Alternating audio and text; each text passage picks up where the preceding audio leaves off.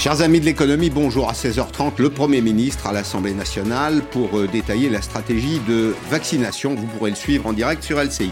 Bonjour Bruno Chrétien. Bonjour. Merci d'être là. Vous êtes président de l'Institut de Protection Sociale. Vers 16h15, je reçois un homme du terrain, François Arnoux, c'est un agriculteur vendéen. La parole à ceux qui font les choses et pas uniquement à ceux qui en parlent. L'IPS, pour commencer, l'Institut de Protection Sociale publie une note sur notre modèle de protection.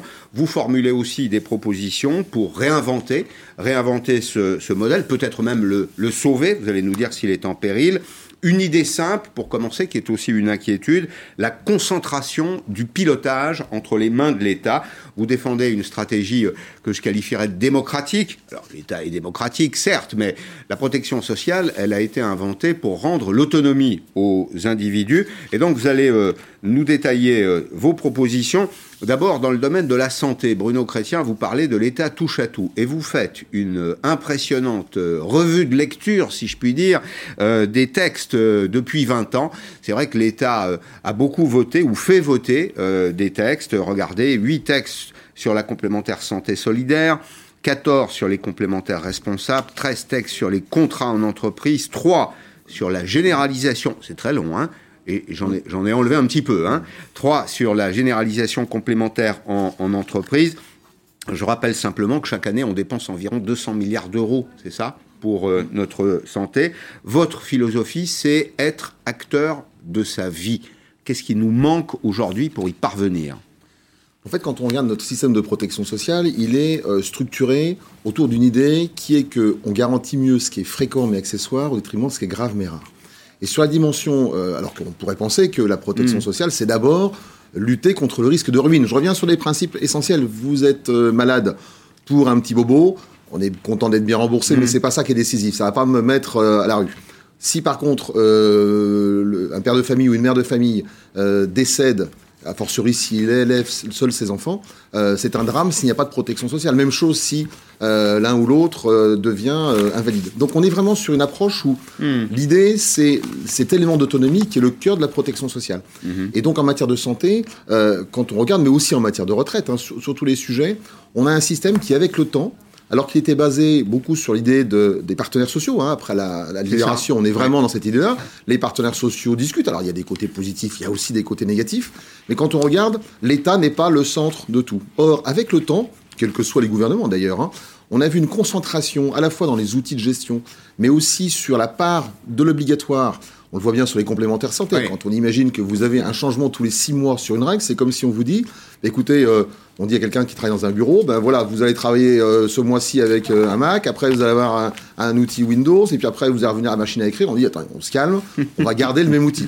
Et donc, on a le sentiment que l'obsession de l'État, avec le temps, c'est de lutter contre le reste à charge. Et tout alors, est calé par rapport à ça. Le reste à charge, on va en dire un petit mot, mais là, vous citez de nombreux exemples. Alors, exemple théorique, vous parlez de Gilles, il part à la retraite, mais il a toujours une fille ou un garçon, peu importe d'ailleurs, à sa charge, qui poursuit des études. Vous dites que dans la situation actuelle, s'il décède dans les premières années qui suivent son départ en retraite, la situation de sa fille ou de son fils peut s'avérer dramatique et vous formulez un certain nombre de propositions pour remédier. Là, on voit qu'il y a un trou. Il y a peut-être des cas particuliers, mais il y a tellement de cas particuliers que ça finit par former des cohortes assez importantes. Exactement. On est vraiment là dans un exemple intéressant. Quand on revient sur la réforme des retraites, par exemple, toute l'idée était de dire on va lutter contre les caractéristiques propres au statut professionnel. Oui. Alors, c'est un choix politique, on peut le discuter. Il y a des caractéristiques propres à des statuts professionnels, ça on ne peut pas l'enlever. Un indépendant, comme on trouve dans tous les pays du monde, il n'a pas la même protection sociale qu'un salarié qui a besoin de couverture plus élevée. Mais là, par exemple, on prend cet exemple qui est très intéressant. Et on voit les manques du système. C'est-à-dire que concrètement, vous avez une personne qui, comme vous l'évoquez, part à la retraite. Quand il est en activité, prenons un cadre, il est extrêmement bien couvert. Puis du jour au lendemain, il est plus couvert. Moi, quand j'ai commencé ma carrière, hein, j'ai 59 ans, à l'époque, je me souviens, le cas de la personne qui avait un enfant, qui avait 10 ans, quand il était à la retraite, c'était un cas très rare parce que les couples n'avaient pas les mêmes styles de vie, peu importe. Mais aujourd'hui, les styles de vie ont évolué et c'est assez fréquent de voir aujourd'hui des gens qui passent à la retraite avec encore charge d'enfants, voire de jeunes conjoints. Et les systèmes antérieurs, comme la réversion, qui fonctionnent bien quand on est marié, mais pas quand on n'est pas marié, on va avoir aussi pour les enfants des trous de garantie. Et nous, ce qu'on dit, c'est qu'il faut reprendre ces phases de rupture au niveau de l'existence, rupture au sens positif, où l'État change, de manière à ce que la garantie soit assurée pour que là, c'est l'essentiel. Si le père ou la mère décède, eh bien, l'enfant puisse continuer à faire ses études. On va dire deux mots de la retraite, mais sur la médecine, vous avez une proposition, c'est la médecine par 4P, il y a 4P. C'est une médecine dans un esprit prédictif, préventif, médecine personnalisée et une médecine participative. C'est un changement de paradigme, ça aussi. C'est un changement de paradigme. Alors, il y a des idées anciennes qui tournent autour de ces sujets-là. Aujourd'hui, on est sur un dispositif où on a le sentiment que tout est guidé par la notion de reste à charge. Donc, en fait, comme on a un problème financier... Alors, si je reviens à l'origine, en fait, on ne s'est pas posé, aujourd'hui, où le temps a fait que, peu importe, je pense d'ailleurs c'est plus le temps qui a fait que, on ne s'est pas posé aujourd'hui pour dire, finalement, qu'est-ce qu'on décide de garantir de manière essentielle, qu'est-ce qu'on considère que c'est accessoire ou c'est au choix de l'intéressé. Mais par exemple sur le zéro RAC, ce qu'on appelle le zéro reste à charge sur les services de vue, vous considérez qu'on est allé trop loin ? Alors je pense que en la matière... C'était pas une bonne idée ? Voilà, je pense que le reste à charge, zéro, c'est une idée. Sur le plan démagogique, ça fonctionne bien. Enfin, quand vous dites aux gens, vous paierez pour rien, on trouve ça bien. Les lunettes, c'est formidable. Enfin, bien sûr. C'est un formidable outil, d'ailleurs. Pour un myope de naissance, donc je peux vous dire que c'est indispensable. Mais effectivement, on s'est focalisé sur le sujet, pas sur la prévoyance. C'est intéressant parce que dans l'accord qui avait été signé initialement entre les partenaires sociaux, donc salariés et patronaux, en fait, il y avait deux branches. Une dimension santé qu'on a mis en œuvre et puis une dimension prévoyance qu'on a oubliée. Donc vous voyez, il y a des éléments où effectivement, il faut se re-questionner sur certains types de prise en charge. Si je me mets en danger moi-même, par exemple, est-ce que c'est à la sécurité sociale de payer Comment on peut se mettre en danger ? Par exemple, prenez le ski, par exemple. Ouais. Et je n'ai rien contre le ski, j'aime bien faire du ski. Cet hiver, c'est foutu. Cet hiver, ça va coûter moins cher à la Sécu, on est d'accord. Mais vous comprenez qu'effectivement, si on prend en charge effectivement les conséquences d'un accident de ski, qu'on peut comprendre si on a les moyens de payer, est-ce qu'à côté... Quelqu'un dont l'enfant va se retrouver sans ressources pour faire ses études, c'est pas plus important, vous voyez ? Et donc c'est là qu'effectivement, on peut repenser le dispositif en se disant quelles sont les garanties qui doivent être plus collectivisées, par exemple sur la dépendance. Clairement, la dépendance, personne ne pousse sur le marché pour garantir ce risque, qui est un risque très compliqué. Et là, on voit bien que l'État peut intervenir. Le handicap, on peut faire plus que ce qu'on fait aujourd'hui pour les handicapés. Les invalides, même chose. Donc il y a des risques que l'on peut prendre en charge de manière plus importante, à titre obligatoire. Il y a peut-être des risques aussi qu'il faut... Donc on a une protection sociale qui est un peu indexée sur le mode de vie qu'on avait il y a 50 ans. Exactement. Je pense que c'est tout à fait ça. On n'a pas adapté notre modèle de protection sociale par rapport à des exigences qui ont bougé, des capacités financières qui ont bougé également. Alors, sur les retraites, on l'oublie, mais un projet de loi a été adopté. Il est là. Alors, il est certes somnolent, mais il est là. Il a été adopté en première lecture à l'Assemblée nationale au début de l'année. On va rappeler simplement les grands principes. La réforme Delevoye, l'esprit Delevoye, c'était un régime unique, une caisse unique, et ça alimente aussi ce qu'on se dit là sur l'étatisation du système, une pension toujours calculée sur les revenus, mais dans les limites de 3 plafonds de la sécurité sociale, plafond annuel de la sécurité sociale, ça fait 120 000 euros par an. On va simplement rappeler qu'on a créé la protection sociale pour assurer une couverture maladie, une couverture vieillesse, enfin pour gérer les risques de la vie. Au départ, d'ailleurs, dans l'esprit, les actifs financent eux-mêmes leur protection sociale pour ne pas avoir à en faire l'aumône à l'État. C'est bien ça. J'ai payé une cotisation, j'ai droit à un retour. C'est le principe, au fond, d'autonomie des individus, et c'est ce que vous défendez. Alors, le modèle a beaucoup évolué. La cotisation, c'était la part ultra-dominante du financement de la protection sociale. On va voir comment ça a évolué précisément. Et là, c'est très déclinant. La part des cotisations baisse considérablement. Vous le symbolisez dans votre travail de l'Institut de protection. 91% de la protection sociale venait en 90 des cotisations, puis 65, puis 58, puis 50. Finalement, l'impôt, parce que c'est de ça dont on parle, l'impôt prend le pas sur les cotisations sociales. C'est homéopathique, j'allais dire, ça se voit pas, mais c'est très significatif. Clairement. En fait, on a une évolution qui fait que, progressivement, la part de financement des cotisations s'est réduite, et donc, à due concurrence, la part des partenaires sociaux, en réalité, a été remise en cause. Alors, vous pouvez me dire... Ailleurs, ça peut très bien fonctionner comme ça. Sauf que on a une confusion absolue entre ce qu'on paye et ce qu'on perçoit. Alors, on le voit, par exemple, sur ce qu'on appelle les taxes sociales. Ouais. Hein, puisqu'en fait, quand les Français payent des impôts ou des charges sociales. Qu'est-ce que c'est que les taxes sociales ? Alors, l'impôt, on voit bien ce que c'est. Je paye, j'ai pas de retour sur investissement personnel. Oui. Ça tombe dans une caisse centrale. Oui. Exactement. Les charges sociales, ce que vous avez exprimé tout de suite, c'est de dire, je cotise pour moi, en quelque sorte. En fait, quand on regarde à l'intérieur des cotisations sociales, eh bien, vous avez une quote-part des cotisations qui vont augmenter vos droits, en retraite, en prévoyance notamment, et puis une partie qui n'a aucun retour sur investissement.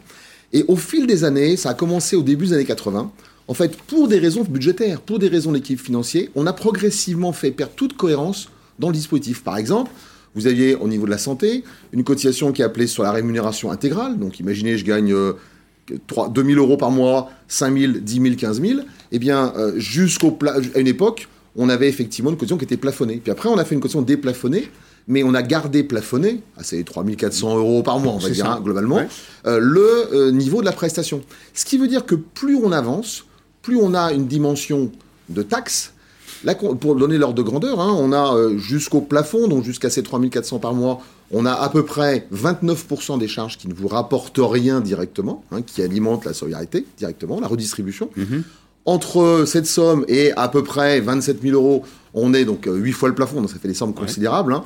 On est à peu près entre 57 à 60%, et au-delà de donc, ces 8 fois le plafond, c'est 100%. Ce que vous dites, c'est qu'une grande partie, une partie significative des cotisations sociales payées ne donne pas lieu à un retour. Exactement. Elles sont donc inefficaces pour celui qui les paye. Mais je pourrais vous dire, après tout, c'est la solidarité. La retraite, c'est aussi... une formule de la redistribution. Ça fait partie, en tout cas, de l'arsenal de la redistribution. Alors, vous avez raison. On n'est pas du tout contre la redistribution à l'IPS. Hein. La seule chose, c'est qu'il faut savoir où on est. Le problème, c'est que plus personne ne sait en matière. Sur un bulletin de paye, par exemple, on ne salue jamais assez le travail des gens qui font les payes. Hein, c'est un travail là, c'est des premières lignes. Ouais, hein, parce que tous les mois, s'ils se trompent, c'est une catastrophe. C'est un travail d'une extrême complexité. Par exemple, vous avez 8 critères, 6 de rémunération, 2 d'effectifs, qui vont faire qu'en fonction de la rémunération, vous avez des questions qui se déclenchent, qui se bloquent, qui redémarrent à zéro. Enfin, c'est devenu une complexité absolue. Et donc, finalement, quand vous ne savez plus ce qui se passe, c'est ça le vrai risque sur lequel on veut alerter. Comme les Français ne savent plus du tout le lien entre ce qu'ils payent et ce qu'ils ne payent pas, eh bien, on alimente, on met finalement du carburant pour que demain, eh bien, on risque d'avoir des gens qui payent, qui diront « on ne veut plus payer » parce qu'on ne voit pas ce qui nous revient. Pour terminer, 2 tableaux qui sont issus de votre travail. Sur les retraites, vous faites des recommandations. Vous ne vous contentez pas d'observer la situation, vous faites des recommandations. Et donc, la première recommandation que vous faites, c'est un régime de base, universel pour tous, et puis 3 grandes familles de régimes complémentaires pour les 3 grandes populations, 3 grands types de populations, salariés, fonctionnaires et indépendants. C'est sensiblement différent. Il y a un petit bout de l'esprit de la réforme Delevoye, mais... au-delà, alors il y a l'égalité, le principe de solidarité qu'on vient d'évoquer, mais derrière ça, il y a un peu de liberté aussi. C'est ça ? Alors, on est très attaché à cette notion de liberté dans un cadre solidaire. Effectivement, retraite de base universelle pour tous, ça, c'est le socle commun. Hein. Et c'est d'ailleurs, quand on voit les évolutions de la position de certains syndicats qui étaient pour la réforme d'origine de Delevoye, ont évolué en la matière. Vous regardez les positions du MEDEF, notamment, qui ont évolué sur un schéma comme celui-là. Mais on voit bien d'autres syndicats aussi qui sont assez en phase par rapport à cette approche, côté salarial. Mais quand on regarde, il y a 3 grandes familles. Alors, c'est pas dire il y a 3 grandes caisses, mais il y a 3 grandes familles. Entre nous, soit dit, les partenaires sociaux, qu'ils soient syndicats de salariés, syndicats de TNS, pour ne prendre que TNS, les indépendants, travailleurs non salariés, les agriculteurs et autres, globalement, ils ont bien géré, on leur fiche la paix. Les régimes équilibrés, ils sont chez eux, quoi. Hein, donc, on ne va pas casser les systèmes, mais il y a des grandes logiques au sein de ces 3 grandes familles. Alors, vous citez le cas de la réversion, et ça, c'est particulièrement intéressant, parce que là, on a une application... de plein droit de la question de liberté, enfin de la valeur liberté que vous défendez. Sur la réversion, précisément, alors vous prenez un exemple, prenez l'exemple de Jacques et Patricia. Jacques est un petit peu plus âgé que Patricia, et votre proposition, c'est que Jacques, puisqu'il y a la réversion, c'est une part de la retraite du défunt qui va aux survivants, Jacques devrait pouvoir décider d'augmenter la pension de réversion de Patricia, quand il lui arrivera malheur, ça peut être dans l'autre sens, mais souvent les hommes partent avant les femmes, en contrepartie d'une baisse de sa pension de retraite. Ça, c'est d'une certaine façon une petite révolution dans le monde des retraites. Alors ce serait une révolution et en même temps ce serait une dimension de liberté individuelle importante et c'est pas l'époque qui pousse à la liberté individuelle, on le voit bien sur plein de sujets. En fait, ici, la personne a cotisé. Dans notre exemple, monsieur a cotisé, a versé ses cotisations. Mais en quelque sorte, de quel droit, aujourd'hui, et avec quelle efficacité, l'État peut définir toutes les situations individuelles ? Vous avez les gens qui se marient, qui divorcent, qui se remarient pas. Bref, en quoi l'État est pertinent pour dire « cette personne, elle va dans cette case ». Et donc nous, ce qu'on dit, c'est que il y a un volume d'efforts, d'épargne, on ne prend l'argent nulle part ailleurs, mais chacun sera le meilleur juge de ce qu'il souhaite avec l'autre membre du couple. Donnons un peu de liberté en la matière. Ce qui existe déjà avec ce qu'on appelle le Madelin. Vous cotisez et puis au moment de liquider, ça peut être soit en rente, soit en pension. Et en pension, vous pouvez choisir d'en prendre un peu moins et d'augmenter la part de réversion. Bien sûr. On a même des caisses obligatoires qui le prévoient chez les indépendants. Certaines caisses prévoient effectivement cette option qui fonctionne très bien. Donc inspirons-nous de ce qui marche bien plutôt que d'imaginer un système idéal. Bon, merci beaucoup Bruno Chrétien. Merci d'être venu aujourd'hui dans Périscope. Périscope, précisément, donne la parole à ceux qui font les choses, aux professionnels, parfois sans grade, si ce n'est celui du mérite, de l'action personnelle. Dans un petit instant, je vais recevoir François Arnoux. C'est un céréalier vendéen, c'est un agriculteur. Avant cela, et pour ouvrir notre échange, une petite leçon de sciences économiques. Certains d'entre vous ont probablement entendu parler de Robert Solow. C'est un économiste américain. Le modèle Solow est un modèle tout à fait utile pour examiner les questions dont nous allons parler. Comprendre, par exemple, comment se fait la croissance. La règle la plus simple est la suivante, l'augmentation des facteurs de production. Quand vous produisez, vous avez du travail, vous avez du capital, eh bien, l'augmentation des facteurs de production n'aboutit pas toujours à une augmentation symétrique de la production. Au-delà d'un certain point, on peut même parler de rendement décroissant. Alors, qu'est-ce qui fait la différence ? La différence, c'est l'innovation, c'est le changement dans les modèles de production. Au point de départ du raisonnement, il y a un autre personnage important en sciences économiques qui s'appelle Robert Malthus. Thomas Robert Malthus, il est anglais et il dit, voilà, la population augmente plus vite que la production agricole, on ne pourra pas nourrir tout le monde et il faut donc limiter la croissance de la population. Eh bien non, ce qui a démenti cette pensée, ce sont les révolutions agricoles dont je vais parler avec vous, François Arnoux, et puis de votre métier, bien sûr. Merci d'être là aujourd'hui dans Périscope. Merci à vous. Les révolutions agricoles, qu'est-ce que c'est ? C'est 4 étapes, il y en a peut-être quelques autres, mais celles que j'ai trouvées sont les suivantes. C'est ce qu'on appelle l'assolement, c'est-à-dire qu'on change les cultures, c'est l'alternance de cultures. C'est aussi la mécanisation. Vous avez peut-être chez vous des vieilles cartes postales avec des paysans, des fourches, et puis quelques bœufs qui tiraient une charrue. Tout ça, c'est fini, puisqu'on a du matériel agricole aujourd'hui. Ça a augmenté, c'est un élément d'innovation, ça a augmenté la production. Les semences, et ce qu'on appelle les phytos. Alors moi, je ne parle pas des phytos, mais des médicaments pour les plantes. Nous en prenons, nous, pourquoi pas les plantes. Et enfin, le digital. Alors, François Arnoux, agriculteur en Vendée, céréalier, vous êtes passionné. Comment d'ailleurs être paysan quand on n'est pas tout à fait passionné. Vous êtes communicant aussi, et c'est franchement ce qui a retenu notre attention, des vidéos, des tutoriels sur les réseaux sociaux, comme ce petit extrait. Quand vous nous voyez dans les champs, eh bien, c'est une petite promenade de santé, c'est sûr, mais c'est surtout pour regarder ce qui se passe dans nos champs et éviter de faire des interventions systématiques. Chaque intervention sont raisonnées. Tout ça pour évidemment ne pas traiter inutilement et aussi pour ménager le porte-monnaie, mais c'est surtout pour évidemment traiter que si c'est nécessaire. Donc c'est ce qu'on appelle de l'agriculture raisonnée. Eh oui, cher François, le mot raison est souvent fuit le débat agricole. C'est un débat très passionné. Qu'est-ce que c'est que être paysan en 2020 ? En 2020, tout simplement, c'est de continuer à faire ce qu'on a toujours fait, c'est-à-dire de produire des aliments de qualité, en quantité, et puis sains. Alors ça, on l'a toujours fait, mais c'est vrai que maintenant, on s'attache de plus en plus à ce que ce soit très sain. Et donc, c'est vraiment notre souci de tous les jours. Et puis, le deuxième souci, c'est on est dans un milieu, dans un terroir, dans un territoire. Et dans ce territoire, eh bien, il faut le préserver, il faut travailler avec. Nos cultures émettent entre 6 et 9 mois pour pousser. Et donc, il faut les bichonner, les suivre, et puis pour avoir tout ce résultat, tout ce beau résultat à la fin. Oui, c'est ça. Vous êtes céréalier, c'est ça ? Oui. Les céréales, c'est l'été, non ? La moisson, c'est l'été. L'hiver, vous êtes en vacances ? Non, je ne suis pas en vacances. Nous ne sommes pas en vacances. Alors, c'est vrai que souvent, on pense, qu'est-ce que vous faites les 6 autres mois ? On se pose la question. Eh bien, justement, avec le reste de la famille, on faisait le point la semaine dernière de tout ce qu'on a à faire durant l'hiver. Eh bien, on s'est dit que l'hiver n'allait pas être assez long. Et je crois qu'on se le dit tous les ans. Tout simplement, il faut réviser le matériel, le préparer, l'entretenir, parce que c'est du matériel qui coûte cher, mais surtout qui a besoin d'être performant quand on en a besoin. Durant les moissons, par exemple, on a quelques jours, quelques heures pour récolter en bonnes conditions, pour justement avoir nos belles productions de qualité. Et bien, il ne faut pas que le matériel ne tombe en panne à ce moment-là. Bien sûr. Ouais. Donc, il faut l'anticiper. Et puis, vous regardez, je sais, c'est une question de béotien.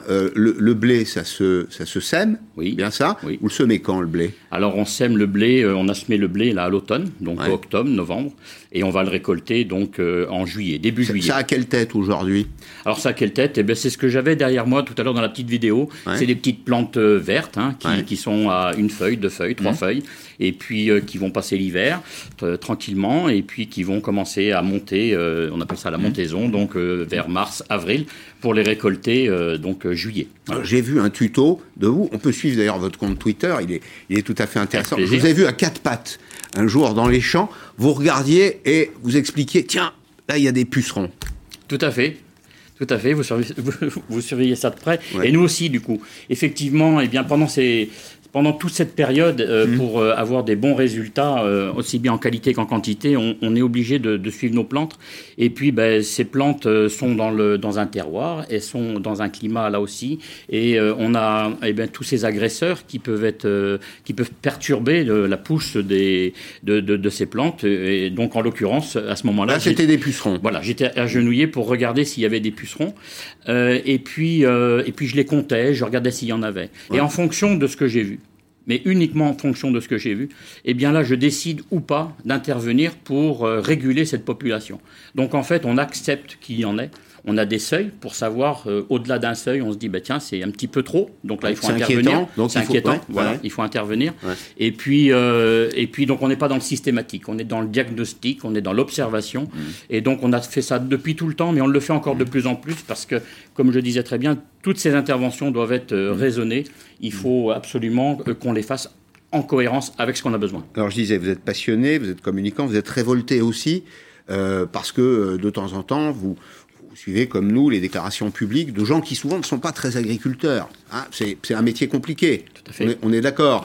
Ce sont des ingénieurs de la terre, aujourd'hui, nos agriculteurs. Tout ce que vous nous racontez, là, c'est, semaine après semaine, un vrai suivi.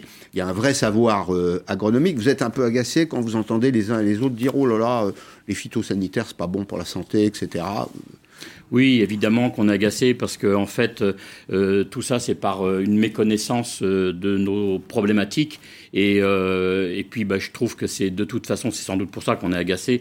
C'est excessif. On est dans l'excès. Alors que je pense on a tous le même objectif, c'est de protéger notre outil de travail qui est le sol, parce que sinon l'année d'après, on va rien récolter. Donc on a cet objectif-là, donc on fait de l'écologie en permanence. Par contre, il y a le fossé qui se creuse entre les gens qui ne savent pas et nous qui sommes aujourd'hui sur le terrain tout le temps. Donc en fait, c'est pas de l'idéologie, c'est de la technique, c'est d'être technicien. Ce que vous faites, vous, c'est de la technique. On est complètement dans la technique et en fait, on est, je pense, les meilleurs écologistes sur le terrain parce qu'on sait de quoi on parle, on fait. Il faut savoir exactement ce qu'on veut faire aujourd'hui, quelle posture, quelle attitude on veut avoir pour être les écologistes de demain. Mais de toute façon, c'est d'être sur le terrain et de dire, pas d'excès. On calme le débat. Ce qui est le plus agaçant, ce sont les fake news qui sont matraquées en permanence. Et ça, c'est vraiment le plus désagréable aujourd'hui parce que c'est complètement injuste. C'est souvent pas justifié. Et c'est pour ça qu'on ouvre nos fermes aujourd'hui. Pour expliquer. Et vous avez du monde ? Alors on a les gens viennent. Ouais, on a du monde. D'ailleurs, on le voit aussi par rapport à tout ce qu'on peut faire sur les réseaux sociaux. Donc moi, je suis à France Agri Twittos, c'est une association donc en fait d'agriculteurs, mais aussi de para-agricoles ou de gens qui s'intéressent à l'agriculture. Donc j'invite vraiment aux gens à venir se renseigner.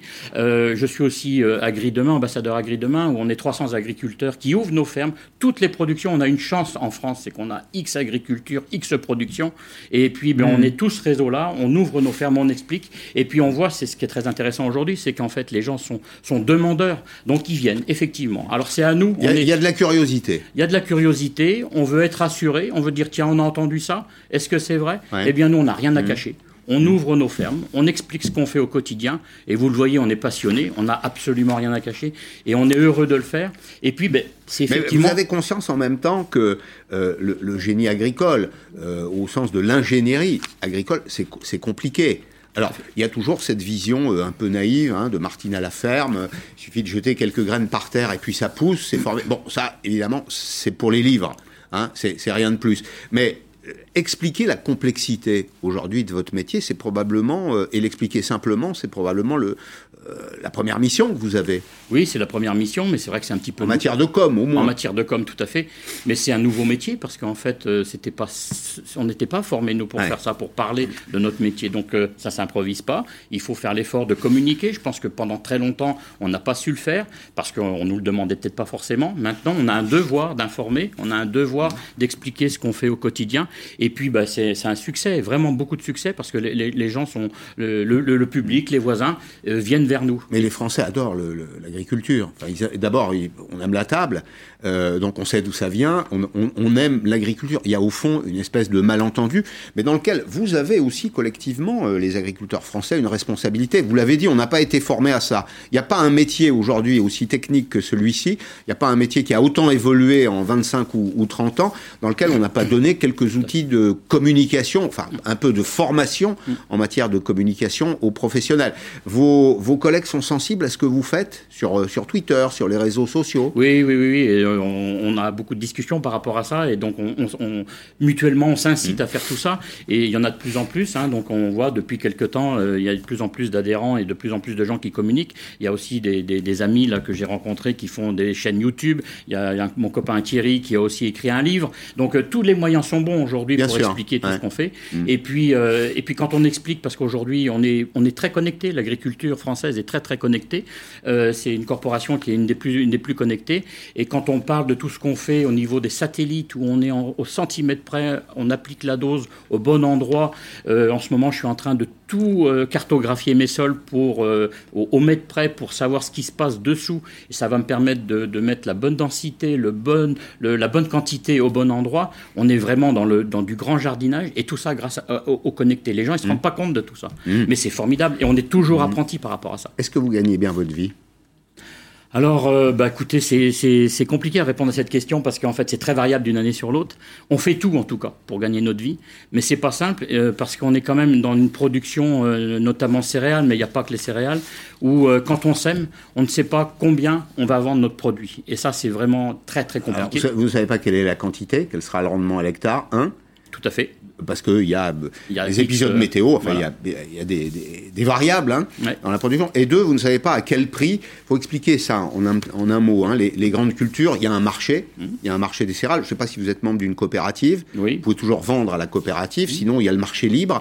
Et le marché, la tonne de blé, elle varie. Ça va parfois du simple au double. Donc, vous ne savez pas la quantité. Vous ne savez pas à quel prix vous allez la vendre.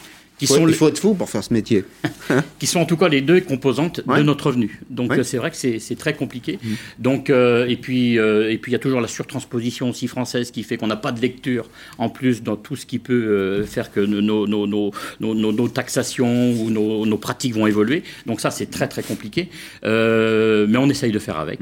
Et puis on lisse sur plusieurs années en espérant qu'il n'y ait pas plusieurs mauvaises années. Mais par exemple, pour les cours des céréales, on a une variation de plus de 20% depuis 2 mois. Alors, c'est très compliqué. Ouais. Comment vous expliquez le goût des Français pour l'adjectif petit ? Petite exploitation, petit paysan, petite production, petit vin. Alors, le petit. Alors, le petit et tout. Vous exploitez, si je vous pose la question, c'est que vous exploitez 500 hectares. 500 hectares, c'est pas rien. Oui, c'est pas rien, sauf que derrière ces 500 hectares, en fait, on est 5 personnes, on a 3 entreprises, donc c'est familial, on a 3 entreprises, 3 chefs d'exploitation et 2 salariés. Donc quand on ramène à la main d'œuvre, à la personne, ça fait 100 hectares. Et puis 100 hectares, ben en fait, c'est ça. C'est la moyenne d'aujourd'hui d'une exploitation céréalière en France. Donc on est très loin. On est très très loin de ce que parfois on veut bien nous montrer les grandes exploitations françaises. On n'est pas sur des milliers d'hectares, on est sur des dizaines d'hectares ou centaines d'hectares ramenés à la tête de personnes. Mm-hmm. Donc on est vraiment... alors petit, grand, pour moi ça ne veut rien dire. Est-ce que ça change quelque chose dans la production ? Alors oui, ça change quelque chose parce que si on mutualise tous ces efforts d'exploitation à travailler ensemble, c'est que eh bien, ça nous permet de faire des économies d'échelle, donc d'avoir du matériel plus performant. Tout ce que j'ai pu dire dans ce qu'on fait, d'en connecter, ça a un coût. C'est d'avoir donc toute cette performance et de la diluer sur un nombre d'hectares.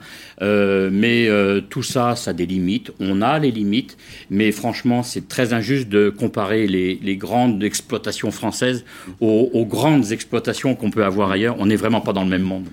Bien, merci beaucoup François Arnoux, merci d'être venu, c'était un plaisir de vous recevoir. Première visite un peu courte, Jean Castex est à l'Assemblée nationale. Nous allons suivre le Premier ministre. Le Premier ministre, devant les députés, présente la stratégie vaccinale du gouvernement. Président, mesdames et messieurs les députés, voici un an qu'est apparu en Chine le coronavirus responsable de la crise sanitaire la plus grave que notre pays ait eu à affronter depuis plus d'un siècle. La deuxième vague, qui frappe l'Europe entière depuis le début de l'automne, est d'une violence redoutable. Ce virus ne perd pas en intensité, bien au contraire, il continue à progresser, à faire des victimes, à gagner de nouvelles géographies selon des règles qui continue à échapper à la pleine compréhension des scientifiques, nous invitant toutes et tous à l'humilité. La pandémie se traduit aussi, en France comme ailleurs, par la mise en place de restrictions importantes qui mettent à rude épreuve nos concitoyens, déjà éprouvés par plus de 10 mois d'efforts. La situation sanitaire reste aujourd'hui préoccupante. Comme vous le savez, nous avons atteint depuis une dizaine de jours un plateau ancré à un niveau ne nous permettant pas de garantir une pleine maîtrise de la circulation virale, et ce d'autant que nous approchons des fêtes de fin d'année, qui est une période à risque. Aujourd'hui encore, nous comptons une personne hospitalisée toutes les minutes et une personne admise d'urgence en réanimation toutes les 7 minutes. L'arrivée du vaccin et le lancement maintenant imminent de la campagne vaccinale dans notre pays constituent cependant un motif d'espoir, car nous serons alors dotés de l'arme que nous attendions pour, à terme, mettre cette crise derrière nous. Les questions sur les vaccins sont chez nos concitoyens nombreuses. Et c'est pourquoi j'ai présenté, avec les ministres compétents, le 2 décembre dernier, les grandes lignes de la stratégie vaccinale de la France.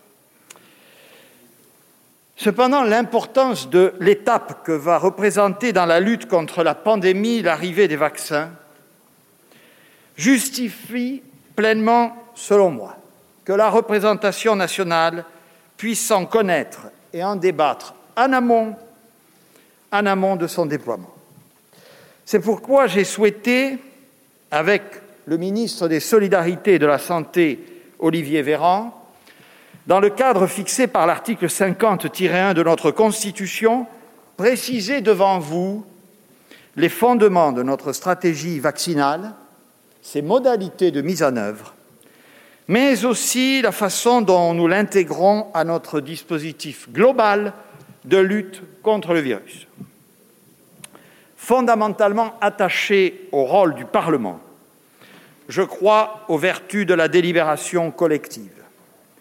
Au-delà de la séance de ce jour, j'ai souhaité un cadre de dialogue pérenne avec vous sur la crise sanitaire, avec la mise en place d'un comité permanent que j'ai installé le 7 décembre dernier et qui comprend le président de chacune des assemblées et les présidents de l'ensemble des groupes parlementaires. Alors que le niveau d'immunité collective reste insuffisant et que la science n'a pas encore mis au point des traitements antiviraux pleinement efficaces, le vaccin peut être la solution qui permettra de protéger durablement nos concitoyens face au virus. Les objectifs que nous assignons à la campagne vaccinale sont clairs. En ciblant d'abord les publics les plus vulnérables, nous cherchons à réduire la mortalité attribuable à la Covid-19 et à prévenir les hospitalisations et en particulier les admissions en soins intensifs et en réanimation. Nous espérons ainsi préserver notre système de santé dans la durée et donc permettre à notre pays de retrouver un fonctionnement normal avec la reprise progressive de l'ensemble de son activité. Si l'arrivée du vaccin est porteuse d'espérance, elle nous place collectivement, et le gouvernement au premier chef, face à un défi majeur. Les responsabilités de l'État sont grandes, et c'est la raison pour laquelle je souhaite vous dire en toute transparence comment nous entendons les assumer. Nous préparons cette échéance depuis de longs mois et plusieurs étapes majeures ont été franchies. La première a été la sécurisation de nos approvisionnements en vaccins. Dès le printemps dernier, vous le savez, mesdames et messieurs les députés, la France a pris l'initiative pour que soit constituée une task force européenne visant à acquérir les vaccins ensemble, de façon à peser plus fort dans les négociations et inviter une compétition entre pays européens pour être le premier servi. Concrètement, cette task force nous a permis d'obtenir des prix très attractifs et surtout identiques pour tous les pays européens, des garanties sur la transparence des données et surtout d'assurer que tous les vaccins soit livrés à chaque pays européen au même moment. Grâce à cela, la France a précommandé près de 200 millions de doses permettant de vacciner 100 millions de personnes, puisque, vous le savez, pour la plupart des vaccins, 2 injections seront nécessaires. Nous serons livrés au fur et à mesure que les vaccins obtiendront leur autorisation de mise sur le marché. À ce stade, nous comptons bien entendu sur les vaccins les plus avancés, le vaccin Pfizer et le vaccin Moderna. D'autres se situent en phase 3 des essais cliniques, comme AstraZeneca ou Janssen, et pourraient donc être disponibles dans les mois qui viennent, même s'il faut rester à ce stade prudent sur des échéances précises compte tenu des incertitudes liées aux essais en cours.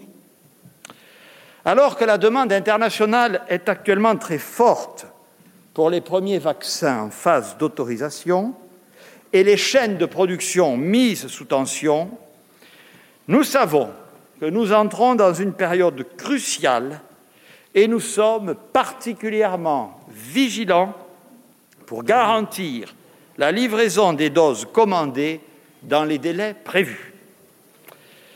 La deuxième étape, c'est la définition de notre stratégie vaccinale, avec l'identification des publics à vacciner en priorité. Sur ce point, notre ligne directrice est claire. Ce sera celle fixée par une autorité médicale indépendante, la Haute Autorité de Santé.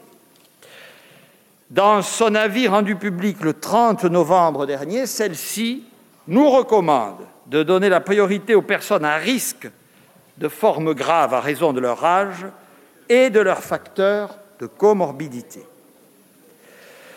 C'est ce qui fonde le fait que notre campagne débutera, conformément à cet avis, par les personnes les plus âgées accueillies dans les établissements comme les EHPAD. Cette première phase concerne environ 1 million de personnes. Et cette campagne, mesdames et messieurs les députés, va débuter dans les tout prochains jours, dès que nous aurons eu la décision d'autorisation de mise sur le marché de l'Agence européenne du médicament, qui est attendue le 21 décembre prochain. Dans la foulée, la Haute Autorité de Santé donnera son avis concernant les conditions d'utilisation du vaccin. C'est à partir de là que nous pourrons officiellement lancer notre campagne vaccinale. Si toutes les conditions sont réunies, les premières vaccinations pourraient donc être réalisées dès la dernière semaine du mois de décembre, avant de monter en puissance à partir de début janvier. Cette première phase s'échelonnera sur une période de 6 à 8 semaines pour tenir compte notamment du délai de 21 jours entre la première vaccination et le rappel. Dans un deuxième temps, toujours sur la base de l'avis de la Haute Autorité de Santé, nous élargirons les populations vaccinées au fur et à mesure des approvisionnements, en commençant par les près de 14 millions de personnes présentant un facteur de risque lié à leur âge ou une pathologie chronique, ainsi que par certains professionnels de santé.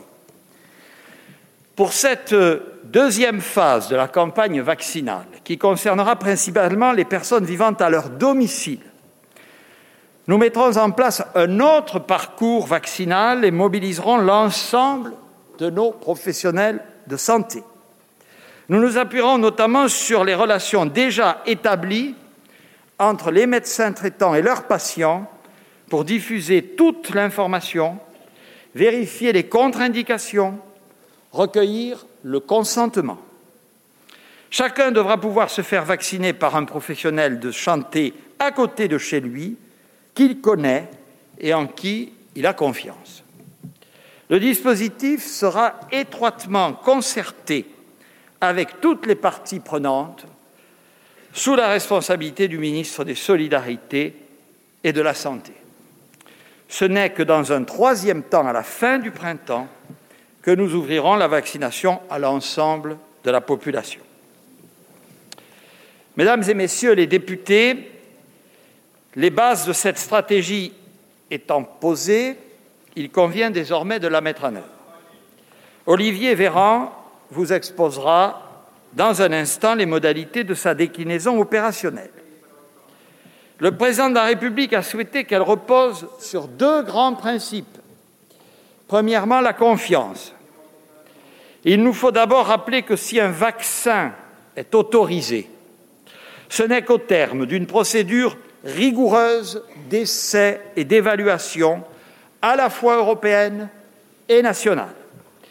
C'est aussi au plus près de nos concitoyens que la confiance se gagnera, dans le cadre du lien de proximité qui les unit à nos professionnels de santé, et notamment, j'y ai fait référence aux médecins traitants.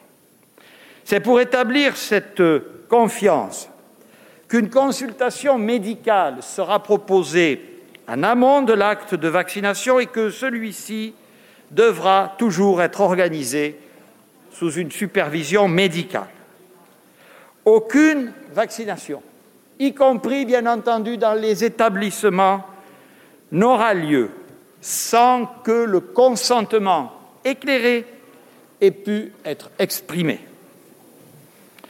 J'attends par ailleurs un avis du Comité consultatif national d'éthique, annoncé pour demain, qui nous éclairera sur les questions qui se posent dans le cadre de cette campagne vaccinale.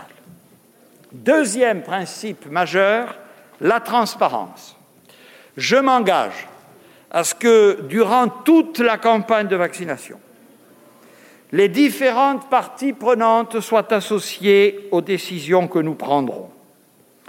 C'est notamment la raison pour laquelle j'ai souhaité placer auprès du ministre des Solidarités et de la Santé un conseil d'orientation de la stratégie vaccinale. Présidé par le professeur Alain Fischer, dont l'éminent parcours d'immunologiste nous sera particulièrement précieux. Le Conseil sera, sur sa proposition, composé d'experts aux compétences et à l'expérience reconnue pour répondre aux questions scientifiques, éthiques, organisationnelles, sociétales qui se poseront tout au long de la campagne vaccinale. Ce Conseil contribuera à la diffusion large des connaissances actuelles sur les vaccins en général, mais surtout sur ceux qui nous aideront à lutter contre la Covid-19. J'ai également saisi le Conseil économique, social et environnemental pour qu'il mette en place un dispositif de participation citoyenne chargé d'émettre des observations et de formuler des recommandations sur la politique vaccinale. Le CESE me remettra vendredi ces propositions relatives à la mise en place et à l'animation de ce collectif de citoyens. Par ailleurs, le ministre des Solidarités et de la Santé a installé 3 instances permanentes rassemblant des représentants des collectivités territoriales, des professionnels de santé et des scientifiques qui seront informés en continu des décisions et pourront intervenir autant qu'ils le souhaitent pour alerter ou faire des préconisations.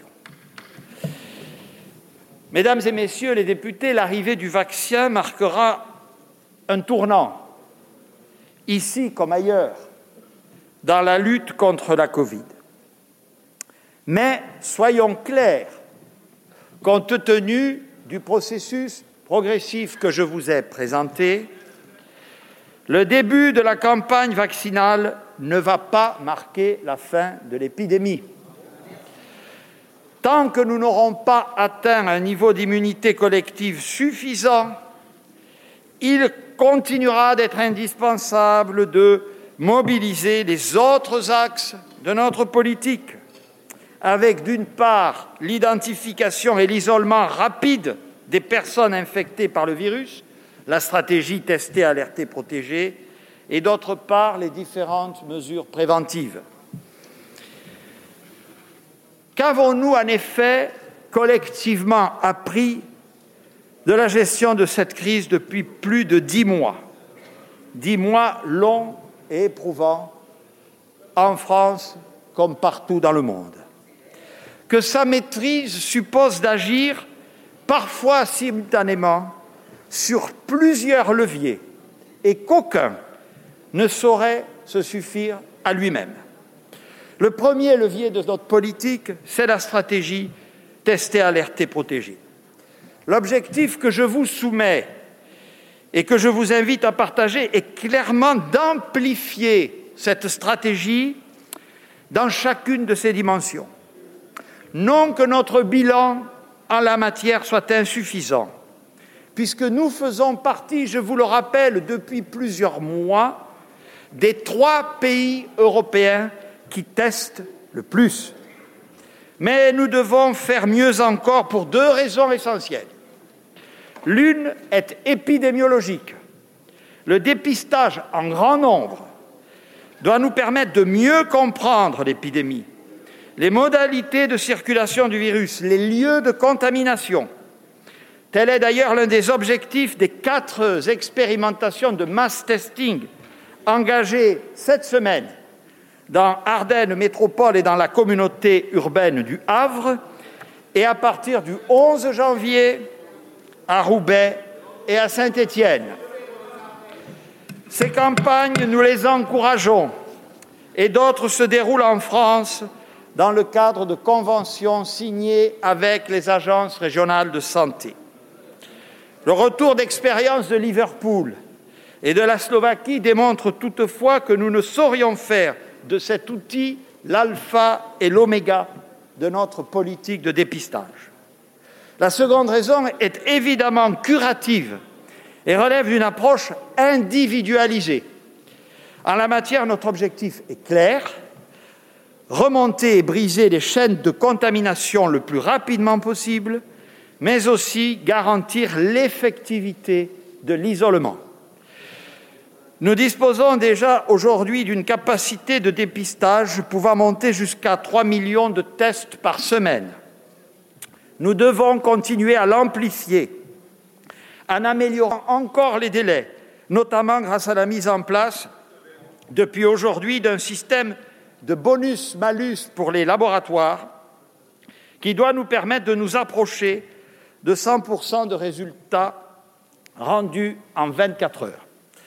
La semaine dernière, ce sont les derniers chiffres dont je dispose, 78% des résultats d'analyse ont été rendus dans les 24 heures. Nous accélérons aussi le déploiement des tests antigéniques. Plus de 22 000 professionnels de santé libéraux, dont 8 000 pharmaciens d'officine, réalisent actuellement plus de 300 000 tests antigéniques par semaine. Nous avons de surcroît ouvert, depuis le 4 décembre, la possibilité de réaliser ces tests aux sages-femmes, aux masseurs-kinésithérapeutes et aux chirurgiens-dentistes.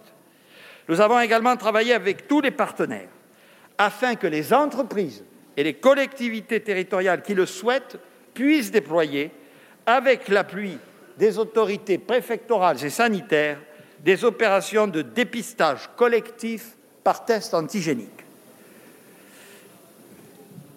Pour remonter rapidement les chaînes de contamination, mieux identifier les lieux de contamination et prendre de vitesse l'épidémie, nous allons encore renforcer les moyens alloués au traçage des cas en autorisant le recrutement supplémentaire de 4 000 ETP à l'assurance maladie. Nous enrichissons aussi les fonctionnalités de l'application Tous anti-Covid, qui a déjà été téléchargée par plus de 11 millions de personnes, avec notamment une utilisation dans les lieux considérés comme à risque de transmission. Reste enfin, mesdames et messieurs les députés, le volet de l'isolement, qui est crucial, car de notre capacité à en assurer l'effectivité dépend notre aptitude à freiner la progression de l'épidémie. Quelques pays ont, vous le savez, fait le choix d'instaurer un isolement obligatoire, dont le non-respect est passible de sanctions parfois lourdes. Tel n'est pas le cas en France, où l'isolement des personnes testées positives et de leurs cas contacts s'effectue sur la base du volontariat. J'ai consulté, Monsieur le Président, dans le cadre du comité permanent que j'évoquais tout à l'heure, les présidents de vos groupes pour recueillir leur avis sur ce sujet. Très majoritairement, ils ont considéré qu'il était préférable, tant pour des motifs d'acceptabilité que d'efficacité, d'axer nos efforts sur le renforcement de l'accompagnement humain des personnes malades et donc d'écarter tout dispositif coercitif. Mais je souhaiterais que vous puissiez à nouveau vous prononcer sur ce sujet dans le cadre du présent débat public. En toute hypothèse, à partir du mois de janvier, chaque personne positive se verra proposer une visite à domicile par une équipe soignante et un accompagnement social. C'est un investissement important qui mobilisera plus de 1 500 infirmiers libéraux et 3 000 accompagnateurs sociaux par jour. Les collectivités territoriales avec lesquelles nous sommes en relation permanente seront entièrement partie prenante au déploiement de cette nouvelle approche. Vous avez également, par le vote d'un amendement au projet de loi de finances pour 2021, permis la levée du délai de carence pour toutes les personnes devant s'isoler, qui s'avérait être un frein à l'isolement pour beaucoup, et je vous en remercie. Sur le deuxième volet, celui de la prévention, nous maintiendrons dans les mois à venir certainement au moins jusqu'à l'été prochain, un socle de mesures de protection comme un filet de sécurité. Bien entendu, il s'agira d'abord, par tous les moyens pédagogiques et institutionnels, de rappeler les gestes barrières et les mesures de prévention dont notre connaissance s'est améliorée au fil des mois. Respect de la distanciation, port du masque, lavage des mains, aération des locaux, etc. Le respect de ces réflexes essentiels restera, nonobstant le déploiement de la vaccination, une exigence pour chacune et chacun d'entre nous. Et nous continuerons sans relâche à sensibiliser, à informer, à communiquer sur tous les canaux disponibles pour maintenir chez nos concitoyens un haut niveau de vigilance. Nous avons besoin de vous, comme de toutes les forces vives, pour relayer inlassablement ce message, en particulier avant les fêtes de fin d'année. Des messages adaptés et des mesures d'accompagnement ciblées devront aussi être maintenues en direction des personnes plus particulièrement vulnérables au virus, notamment dans le cadre des plans métropolitains dont j'ai sollicité l'élaboration dès le début du mois d'août dernier. Le déploiement de la vaccination ne saurait, à ce stade, en amoindrir la portée. Nous maintiendrons également les protocoles sanitaires couvrant le plus grand nombre d'activités et d'établissements possibles. Ces protocoles qui se sont précisés au fil des mois peuvent être, vous le savez, durcis en fonction de l'intensité de l'épidémie. Le large recours au télétravail, qui a prouvé son efficacité dans la lutte face à la pandémie, restera nécessaire. Je tiens à saluer ici devant vous le sens des responsabilités des partenaires sociaux qui ont conclu le 26 novembre dernier un accord sur le télétravail qui clarifie les règles applicables en la matière, que ce soit pour les salariés ou pour les employeurs. Je sais que le recours au travail 5 jours sur 5 peut entraîner des difficultés organisationnelles et surtout psychologiques. En fonction de l'évolution épidémiologique et pour tenir compte de ces effets, le télétravail pourra être adapté, ainsi que la ministre l'a évoqué, avec les partenaires sociaux à compter du 7 janvier prochain. Enfin, reste à évoquer les mesures de freinage nationales ou territorialisées dont le recours peut être nécessaire dès lors que les indicateurs épidémiologiques et hospitaliers, sur le fondement de critères qui se sont sans cesse affinés, qui sont de plus en plus transparents et partagés, franchissent des seuils traduisant une reprise ou une augmentation de l'épidémie. Elles peuvent être décidées sur une base localisée ou concerner l'ensemble du territoire lorsque la circulation virale devient trop importante. Ces mesures de freinage, vous ne les connaissez que trop. Elles vont de la fermeture totale ou partielle d'activités ou de catégories d'établissements recevant du public aux restrictions de circulation, au couvre-feu, voire jusqu'au confinement. Il s'agit bien de mesures préventives destinées à empêcher la progression de la pandémie. Ces mesures sont difficiles et souvent, ce qui est parfaitement compréhensible, mal accepté. Elles sont pourtant nécessaires et elles ont prouvé leur efficacité en permettant à notre pays d'afficher au cours du mois de novembre le reflux le plus rapide et le plus net de l'épidémie en Europe. Je constate d'ailleurs avec vous que certains de nos voisins ont choisi, quelques semaines après nous, de mettre en place un dispositif similaire au nôtre.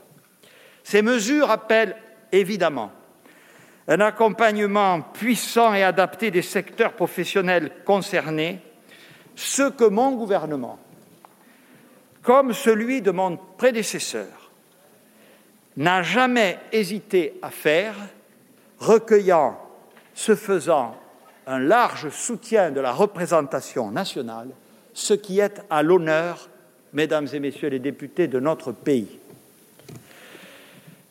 Pour les activités dont la reprise avait été envisagée le 15 décembre, si les indicateurs sanitaires s'étaient améliorés, je pense notamment au cinéma, au théâtre, aux salles de spectacle, aux musées, nous avons fixé une clause de revoyure au 7 janvier. À cette échéance, nous serons en mesure de vérifier les premiers effets des vacances de fin d'année sur la circulation virale et nous aurons d'ici là mené, avec la ministre de la Culture, les concertations nécessaires avec les professionnels des secteurs concernés. Mesdames et messieurs les députés, en présentant aujourd'hui devant votre Assemblée la stratégie vaccinale élaborée par le gouvernement et plus généralement la gestion globale de la gestion de la crise qui continuera à s'appliquer, je souhaite partager avec vous toute l'information dont nous disposons sur le vaccin afin de nous permettre d'engager un débat constructif. Nous allons donc disposer d'une arme supplémentaire pour vaincre ce virus. Cette arme, vous l'avez compris, ici comme ailleurs, va monter en puissance progressivement. Et il nous faut tout à la fois être prudents, patients, mais confiants. La confiance ne se décrète pas. Elle se gagne, elle se perd parfois, mais surtout elle se mérite. Face à la peur, face au doute, face à la suspicion, nous expliquerons autant qu'il le faudra, nous rassurerons, nous accompagnerons et surtout nous protégerons. Transparence totale, vigilance absolue, détermination sans faille seront, mesdames et messieurs les députés, nos maîtres mots dans cette campagne et dans les semaines et les mois à venir. Je vous remercie. Merci, Monsieur le Premier ministre. Voilà l'intervention de Jean Castex, le Premier ministre venu présenter aux députés, pas très nombreux, il faut dire, sur les bancs de l'Assemblée. Et pourtant, le sujet est essentiel, c'est celui du plan de vaccination retenu par le gouvernement. On va parler de ce plan, évidemment, avec Nicolas Doménac, avec André Berkoff, avec Pascal Perry qui est resté avec nous. On a entendu les derniers mots du Premier ministre. La confiance ne se décrète pas, elle se gagne, elle se perd parfois, mais surtout elle se mérite. La confiance est l'un des mots-clés de cet exposé, évidemment, avec celui de transparence. En tout cas, le Premier ministre a tenu à donner, un plan de marche assez clair, en indiquant les trois grandes phases de vaccination. Une vaccination qui devrait commencer peut-être un peu plus vite qu'on ne l'imaginait. Si toutes les conditions sont réunies, les premières vaccinations pourraient donc être réalisées dès la dernière semaine du mois de décembre, avant de monter en puissance à partir de début janvier.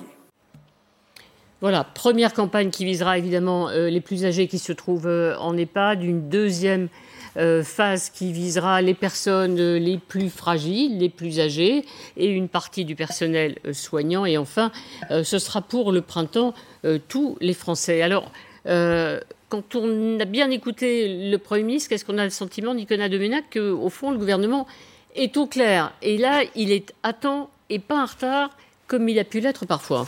C'est sûr, mais ce qu'on peut déjà remarquer, c'est que c'est un motif d'espoir, nous a dit le Premier ministre, mais il n'en a pas dit plus. C'est-à-dire, alors, question lyrisme, question souffle, épopée, c'est pas du tout ça. Pourquoi ? Parce qu'il faut rétablir une confiance perdue. Donc, nous sommes même dans la défiance. Donc, il l'a dit à plusieurs reprises, il a donné des garanties, tout ça, mais rien de ce qui fait la politique en règle générale. Juste, comme vous l'avez dit, un plan de marche très, très, très concret, très précis, mais qui montre bien les contradictions auxquelles il se heurte et qui vont tâcher de surmonter, parce qu'il faut presser le mouvement, il l'a bien dit, on va accélérer, mais en même temps, on va être rigoureux plus que jamais. Donc là, on a déjà une première contradiction qui va être dure à surmonter. Oui, André, on y voit clair. C'est un plan de campagne, c'est un plan de travail Deux petites choses quand même. Je suis assez étonné qu'avec les plus âgés, quand on soit les plus âgés, le personnel soignant vient ensuite. Je pense que le personnel soignant, enfin, je sais pas, devrait être au moins au même rang que les personnes âgées des EHPAD, vu qu'ils sont en contact en permanence. Maintenant, la chose intéressante, parce que ça a été discuté ici sur le plateau, c'est qu'il dit en aucun cas ça ne devrait être obligatoire. Ce sera sur la base du volontariat. Sans consentement. Voilà. Aucune vaccination sans consentement. Sans le consentement éclairé, a-t-il ajouté, effectivement. Et là, ça pose un vrai problème, parce qu'on l'a dit, vous l'avez dit suffisamment ici, que les sondages montrent, même si les sondages sont les sondages, que plus de 50% des Français sont extrêmement méfiants, défiants vis-à-vis de ça.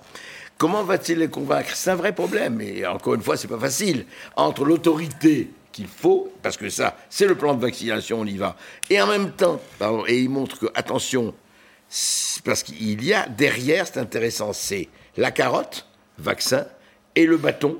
Si on ne sort pas, c'est pampan-cucu jusqu'au printemps. C'est-à-dire, effectivement, les théâtres, les cinémas, les musées. Et on peut revenir au confinement. C'est intéressant. Il a montré que le confinement était toujours là et que si ça ne marche pas, ce qu'on peut comprendre, tout ça. Et de toute façon, la vaccination, elle se fait progressivement. On a bien compris. Il y a jusqu'au printemps. Plusieurs phases et ça se fait... Deux doses, ça fait d'abord 1 million, 14 millions de Français, puis l'ensemble des Français. Ça va prendre effectivement au moins 6 mois. La carotte et le bâton. Pascal. Oui, et si on essaye de faire coller la perspective sanitaire à la perspective de reprise d'une activité normale, c'est ce qu'on souhaite en réalité, d'activité humaine, économique, sociale normale, il y a en effet cette idée de progressivité. Alors c'est très cranté, on sera au clair probablement au mois de juin ou au mois de juillet. J'en conclus, puisqu'on va maintenir des gestes barrières, il le dit très clairement, il dit, voilà, la prévention jusqu'à l'été prochain, il y a des gestes barrières, on se lave les mains, on porte des masques, la distanciation sociale, ça a un impact sur la productivité dans les entreprises, sur même la capacité simplement à se rendre à son travail.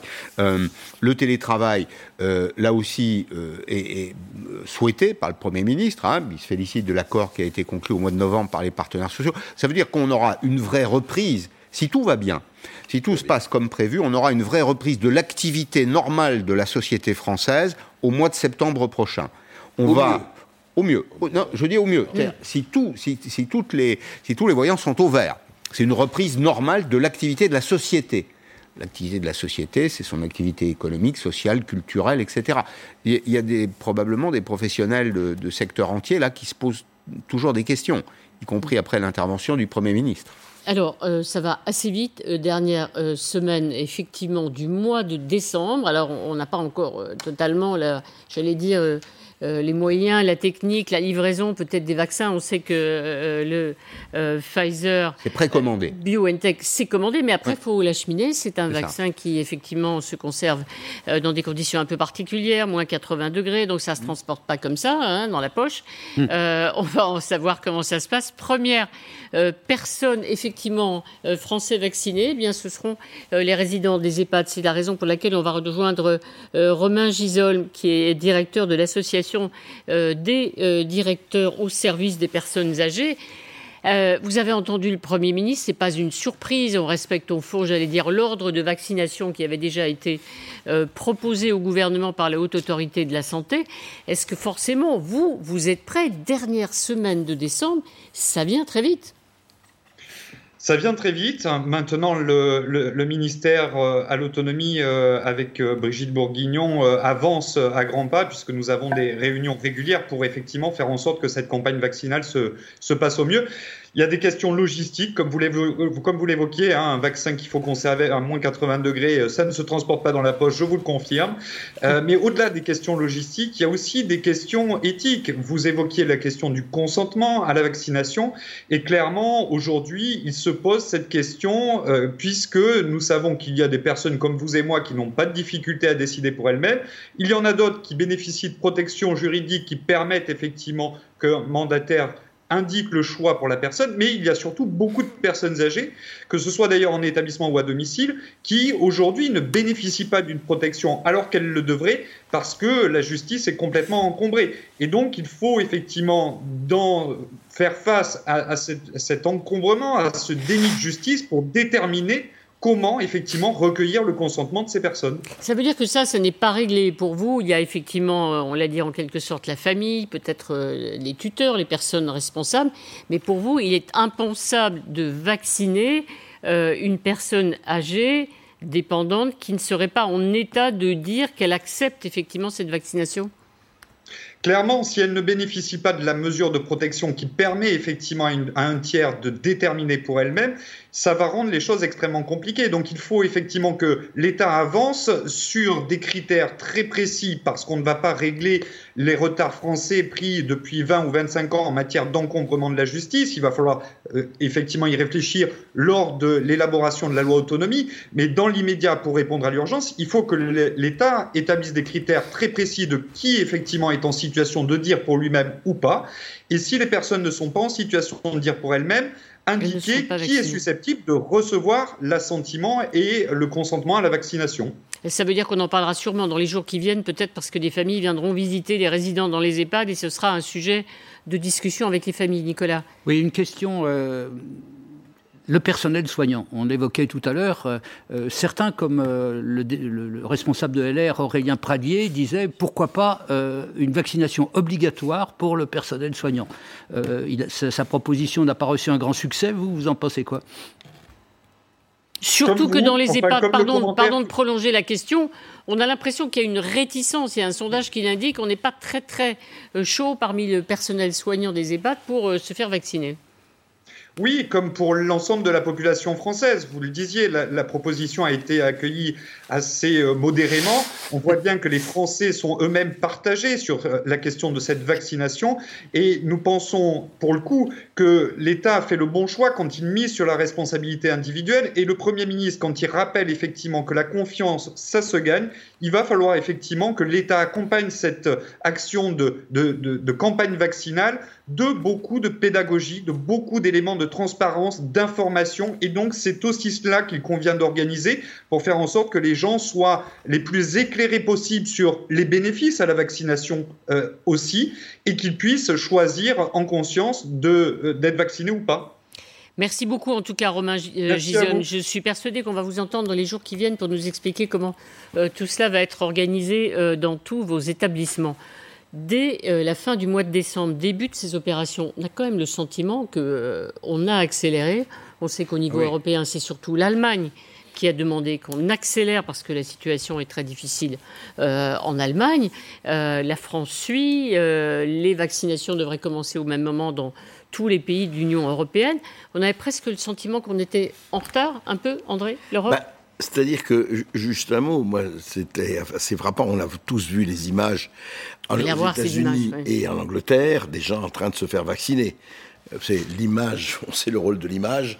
C'est-à-dire, ça y est, nous, on y va, etc. Et je rappelle que en Russie, les premiers tests ont eu lieu en septembre. Moi, j'ai une amie qui est à Moscou, qui a été volontaire en septembre dernier. Et aujourd'hui, ça y est, c'est-à-dire en Russie, parce qu'on ne parle pas beaucoup du vaccin russe.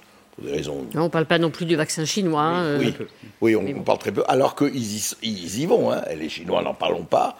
Et puis les Russes... Donc, effectivement, il y a un rattrapage. Je ne dis pas qu'on est en retard, mais un rattrapage. Mais ce qui me frappe, là, c'est quand même... Vous voyez, vous avez posé la question au personnel des EHPAD. Eux-mêmes sont extrêmement réticents, à 76%. Et il l'a dit, lui-même. Ce qui est... Et la question, quand même, vous avez posée, mais juste, je la complète... Qu'est-ce qui se passe ? Et il l'a dit, là, il faudra légiférer. Qu'est-ce qui se passe quand quelqu'un n'a pas la maîtrise de il ne sera pas parler Il ne sera pas vacciné. Voilà. Pas de consentement, pas de vaccination. Oui. Mais ça me paraît clair, Oui, sauf que ça paraît clair, mais ça, c'est très, très, très, très dangereux. Non, mais il y a des cas dans lesquels on a du mal à effectivement valider le consentement. C'est pour ça qu'il y a des principes de tutelle et de curatelle pour des gens qui n'ont pas leur entendement. S'il n'y a personne. Et s'il n'y a personne, ça doit être très marginal. Ça fait peut-être quelques centaines de cas. Mais l'accélération du mouvement que vous évoquiez à l'instant a provoqué une accélération des inquiétudes aussi, puisqu'on a vu monter la proportion de ceux qui, au fond, prennent des distances. Non pas qu'ils disent non... totalement, mais ils se disent « j'attends de voir si ça marche et quelles sont les conséquences négatives, les effets qui ne sont pas bons pour la santé ». Parce que c'est un nouveau médicament en réalité. C'est un nouveau principe vaccinal, on sort de la logique habituelle. C'est un autre vaccin. Et en plus, pardon, je terminerai là-dessus, vous avez évoqué la logistique nécessaire, mais quand on songe que pour établir la chaîne du froid chez nous pour des yaourts, il a bien fallu 10 à 20 ans, je veux dire là, c'est une chaîne du froid tellement plus exigeante, maintenant on est bon. On est assez bon. Alors je voudrais qu'on revienne sur ce fameux mot de consentement. Il est fondamental sans doute dans le discours évidemment du Premier ministre aujourd'hui. La confiance, évidemment, pour vaincre la défiance ou la méfiance des Français à l'égard des vaccins. Donc, pas de vaccination obligatoire, ça on le savait, mais le Premier ministre utilise donc, une autre formulation et ce fameux mot de consentement. Aucune vaccination, y compris, bien entendu, dans les établissements, n'aura lieu sans que le consentement éclairé ait pu être exprimé. Voilà, garantie effectivement pour tous ceux, même pour nous, qu'il y aura, et on en parlera tout à l'heure avec un médecin généraliste, il y aura une consultation, tout le monde sera conseillé, encadré. Il faut toutes ces précautions en France pour arriver à convaincre les Français. Ils vont au bout de leur logique, qui est celle qui repose sur la volonté des individus. Il le dit d'ailleurs le Premier ministre, il y a des pays qui ont choisi la vaccination obligatoire, l'isolement obligatoire. On est dans un pays de liberté, il a consulté les présidents de groupe, les président des assemblées, tout le monde a donné son avis. Enfin, je crois qu'autour du plateau, on a tous conscience qu'on ne peut rien imposer aux Français. Les impôts, peut-être, mais c'est à peu près tout. Dans ce domaine, les stratégies de vaccination, ça repose en effet sur, le consentement éclairé, deux, la pédagogie, et il me semble que dans ce domaine, il y a encore probablement des efforts à produire. Le Premier ministre, il a d'ailleurs... Tout ne repose pas sur la stratégie de vaccination. Enfin, c'est comme ça que je comprends les choses. C'est une arme. La deuxième arme, c'est quand même la protection de la société. C'est-à-dire que les mesures de protection personnelle et collective sont maintenues jusqu'à l'automne, jusqu'à l'été prochain. Peut-être qu'on rentre dans un nouveau cycle à l'automne avec moins de précautions. Il y a ça, d'une part. Il y a d'autre part la réalisation d'une obligation de moyens. C'est-à-dire l'État va faire tout ce qui est en son pouvoir pour tenir à disposition ce vaccin. Et puis le troisième étage de la fusée, c'est vous voulez pas. On aura tout fait pour vous convaincre. Pascal, vous savez bien qu'il y a une donnée essentielle, il y est revenu à plusieurs reprises, c'est que nous assurerons la transparence. Oui. Mais jusqu'à quel point on va croire à cette transparence alors qu'il semblerait que les puissances financières jouent un rôle dans les vaccins. Donc est-ce qu'on aura cette transparence réelle ? Je veux dire, là-dessus vous aurez une bataille terrible. Le fait que l'Europe soit, non pas en retard, mais arrive après le début des vaccinations... il y en a déjà plusieurs centaines de milliers, évidemment, entre le Royaume-Uni qui a commencé, les États-Unis aussi. Et sur les mêmes vaccins, ce qui est important, c'est là il y aura un retour d'expérience assez vite. Oui. Donc forcément de la transparence. Oui, c'est messieurs les Anglais, piquez-vous les premiers. Exactement, les Américains après. Franchement, parlons, il y a une mesure symbolique quand même, mais qui n'est pas du tout symbolique, qui est parfaite. Et qui vraiment changerait en tout cas en partie la donne. Je crois qu'avec les EHPAD, et en premier, tous ceux qui sont pour la vaccination devraient commencer par se faire vacciner. Je m'explique, non pas tous les Français, on ne va pas bouleverser l'ordre. Vous croyez à la valeur d'exemple ? Je crois totalement à la valeur d'exemple. Si le gouvernement, dans son intégralité, les responsables politiques, tous ceux qui sont d'accord avec cette stratégie, franchement, commencez, ce n'est pas... Alors on dit oui, mais il y a des priorités. Allons, nous parlons de, 100 personnes, 200 personnes maximum. C'est du symbolique, mais c'est du symbolique qui frapperait énormément. Vous allez tous vous faire vacciner en deux. Je crois que symboliquement, et vous savez très bien ce que joue le symbole, ça ne changerait pas tout, mais ça... Ça n'avait pas marché terrible avec Roselyne Bachelot pendant la grippe H1N1. Ça n'avait rien à voir. Nous sommes à fait dans un autre truc. Non, parce que... Honnêtement, là, je suis persuadé que Macron en tête et tous les autres feraient ça jouerait.